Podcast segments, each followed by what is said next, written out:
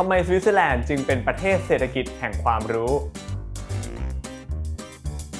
ไม่นานมานี้นะครับ โครงการพัฒนาแห่งสหประชาชาติ หรือว่า UNDP เปิดเผยผลการจัดอันดับดัชนีความรู้โลก Global Knowledge Index หรือว่า GKI ประจำปี 2021 ออกมา โดยพบว่าประเทศที่ได้รับคะแนนเป็นอันดับหนึ่งของโลกนะครับ นั่นก็คือสวิตเซอร์แลนด์นั่นเอง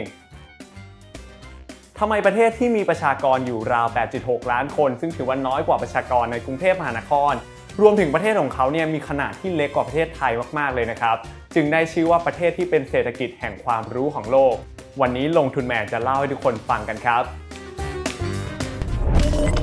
ขอต้อนรับเข้าสู่รายการลงทุนแมนจะเล่าให้ฟัง สนับสนุนโดยแอป b ล็อกเดอยากได้ไอเดียใหม่ๆลองใช้ b ล็อกเดโดยดัชนีความรู้ของโลกหรือว่า GKI นะครับ จะเป็นดัชนีที่สะท้อนถึงรากฐานความสำคัญของความรู้ ที่จะมีผลต่อการพัฒนาของเศรษฐกิจอย่างยั่งยืนในระยะยาวนั่นเอง ซึ่งตัวดัชนีนี้นะครับถูกจัดทำโดยสหประชาชาติครับ ทีนี้นะครับผมเราลองมาดูกันดีกว่าว่าเมื่อปี 2021 ที่ผ่านมานี้เนี่ยประเทศไหนบ้างได้คะแนนมากที่สุดเป็น 5 อันดับแรกครับ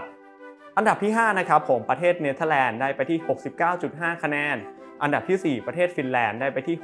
69.9 คะแนน ส่วนอันดับที่ 2 และอันดับที่3นะครับมีคะแนนเท่ากันก็คือ 70 คะแนน ได้แก่ประเทศสวีเดน แล้วก็ประเทศสหรัฐอเมริกาครับและอันดับที่1นะครับอย่างที่กล่าวไปก็คือประเทศสวิตเซอร์แลนด์ได้ไปที่ 71.5 คะแนนครับผมโดยเกณฑ์ที่ทางสหประชาชาติใช้ในการให้คะแนน GKI นั้นนะครับ จะประกอบไปด้วย 5 ข้อหลักๆ ด้วยกันครับ ข้อที่ 1 ครับ ความรู้ด้านการศึกษา และการฝึกอบรมด้านเทคนิค แล้วก็อาชีวศึกษา ข้อที่ 2 ครับ ความรู้ด้านการศึกษาในระดับอุดมศึกษา ข้อที่ 3 ความรู้ด้านการวิจัย การพัฒนา และนวัตกรรม ข้อที่ 4 ครับผม ความรู้ด้านเทคโนโลยี สารสนเทศ และก็การสื่อสาร และข้อสุดท้ายนะครับ สภาพเศรษฐกิจ แล้วก็สภาพแวดล้อม อย่างที่ทุกคนทราบกันดีนะครับว่าสวิตเซอร์แลนด์เนี่ยเป็นประเทศที่ไม่ได้มีทางออกสู่ทะเลครับนั่นทำให้เขาเนี่ยเป็นประเทศที่มีข้อเสียเปรียบในการขนส่งสินค้าต่างๆ ออกนอกประเทศผ่านทางเรือนั่นเอง ประกอบกับทรัพยากรธรรมชาติในประเทศนะครับก็ไม่ได้มีมากมายเท่าไหร่ทำให้ประเทศของเขาเนี่ยมีการขับเคลื่อนทางเศรษฐกิจที่ยากกว่าประเทศอื่น ๆ อยู่หลายเท่าเลยครับ แต่รู้ไหมครับผมว่าสวิตเซอร์แลนด์มีขนาดเศรษฐกิจที่ใหญ่เป็นอันดับที่ 18 ของโลก แล้วก็มี GDP นะครับในปี 2020 ที่ผ่านมา สูงอยู่ที่ราว 25 ล้านล้านบาทเลยนะครับ ส่วนหนึ่งนะครับที่ทำให้สวิตเซอร์แลนด์มาอยู่ในจุดนี้ได้นะครับทั้งๆทที่เขาเนี่ยไม่ได้มีข้อได้เปรียบทางด้านทำเลที่ตั้ง หรือแม้แต่ทรัพยากรธรรมชาติที่มากมาย นั่นก็คือในเรื่องของความรู้นั่นเองนะครับหนึ่งในตัวอย่างที่เราจะเห็นได้ชัดเจนนะครับก็คือการพัฒนาองค์ความรู้ทางด้านนวัตกรรม โดยในปี 2019 ที่ผ่านมานั้น งบประมาณสำหรับการวิจัยและพัฒนา หรือว่า R&D ของประเทศสวิตเซอร์แลนด์เนี่ยมีมูลค่าสูงถึง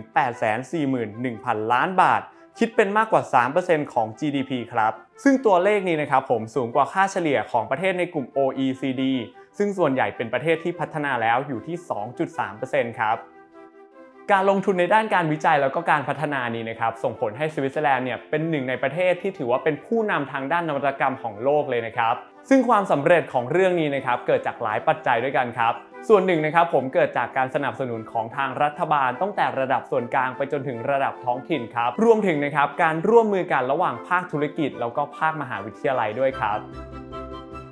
โดยในสวิตเซอร์แลนด์นะครับจะมีสถาบันนวัตกรรมแห่งชาติที่มีชื่อว่า InnoSuisse Is the Swiss Innovation Agency ครับซึ่งสถาบันนี้นะครับผมมีนโยบายในการให้เงินทุนโดยตรงกับทางมหาวิทยาลัยต่างๆ เพื่อนำไปสนับสนุนงานด้านการวิจัยนวัตกรรมครับ รวมทั้งมีการผลักดันให้บริษัทต่างๆ เป็นพันธมิตรกับมหาวิทยาลัย เพื่อพัฒนาผลิตภัณฑ์แล้วก็นวัตกรรมใหม่ ๆ ของประเทศออกมานั่นเองครับ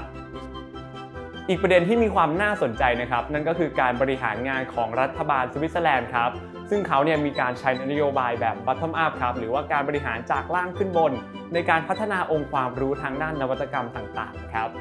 โดยรัฐบาลนะครับจะเชิญคนที่มีความรู้ความสามารถในนวัตกรรมสาขานั้นๆ มาช่วยกันออกแบบแล้วก็พัฒนา และก็เสนอแนะว่าประเทศเนี่ย ควรจะลงทุนในนวัตกรรมทางด้านไหนก่อน มากกว่าการที่รัฐบาลจะเป็นฝ่ายไปกำหนดเอง ว่าควรลงทุนในเรื่องอะไรตั้งแต่แรกครับผลของการลงทุนในองค์ความรู้แล้วก็นวัตกรรมต่างๆ มาอย่างต่อเนื่องแล้วก็ยาวนานนะครับ ส่งผลให้สวิตเซอร์แลนด์เนี่ยมีรายได้ต่อหัวของประชากรเฉลี่ยอยู่ที่ 2.7 ล้านบาทต่อปีเลยทีเดียว ซึ่งตัวเลขนี้นะครับผมถือว่ามากเป็นอันดับต้นๆของโลกเลยนะครับ รู้ไหมครับผมว่าในปี 2020 สินค้าส่งออกสำคัญสำคัญของสวิตเซอร์แลนด์นะครับ ไม่ว่าจะเป็นยาและเวชภัณฑ์ สารประกอบเคมีอินทรีย์ เครื่องจักรกล นาฬิกาและชิ้นส่วนสินค้าอิเล็กทรอนิกส์ต่างๆ แล้วก็เครื่องมือแพทย์นะครับ ได้สร้างมูลค่าการส่งออกสูงกว่า 6 ล้านล้านบาท หรือประมาณ 24%ของ GDP ประเทศครับ ซึ่งเราจะเห็นได้ว่าสินค้าที่กล่าวมาทั้งหมดนี้นะครับล้วนแล้วแต่ใช้องค์ประกอบความรู้ทางด้านนวัตกรรมในการสร้างขึ้นมาทั้งสิ้นเลยครับ มาถึงตรงนี้นะครับเราน่าจะพอเห็นภาพกันแล้วว่า แม้ว่าสวิตเซอร์แลนด์เนี่ยจะไม่ได้อุดมไปด้วยทรัพยากรธรรมชาติที่มากมาย รวมถึงมีข้อจำกัดต่างๆ ในแง่ของทำเลที่ตั้ง แล้วก็ประชากรที่ไม่ได้มากเท่ากับประเทศอื่นๆนะครับแต่สวิตเซอร์แลนด์นะครับก็หันมาพัฒนาในด้านขององค์ความรู้ต่างๆ จนสามารถผลักดันแล้วก็ขับเคลื่อนเศรษฐกิจของตัวเอง ให้เติบโตได้ไม่แพ้ชาติใดอื่น ๆ ในโลกเลยนะครับกลับกันครับผมแม้ว่าจะมีบางประเทศนะครับที่พร้อมไปด้วยทรัพยากรธรรมชาติที่มากมาย แต่ถ้าไม่ได้ลงทุนในการพัฒนาความรู้แบบสวิตเซอร์แลนด์แล้ว ผลลัพธ์ที่ออกมานะครับ อาจจะแตกต่างกันไปอย่างสิ้นเชิงก็ได้ครับ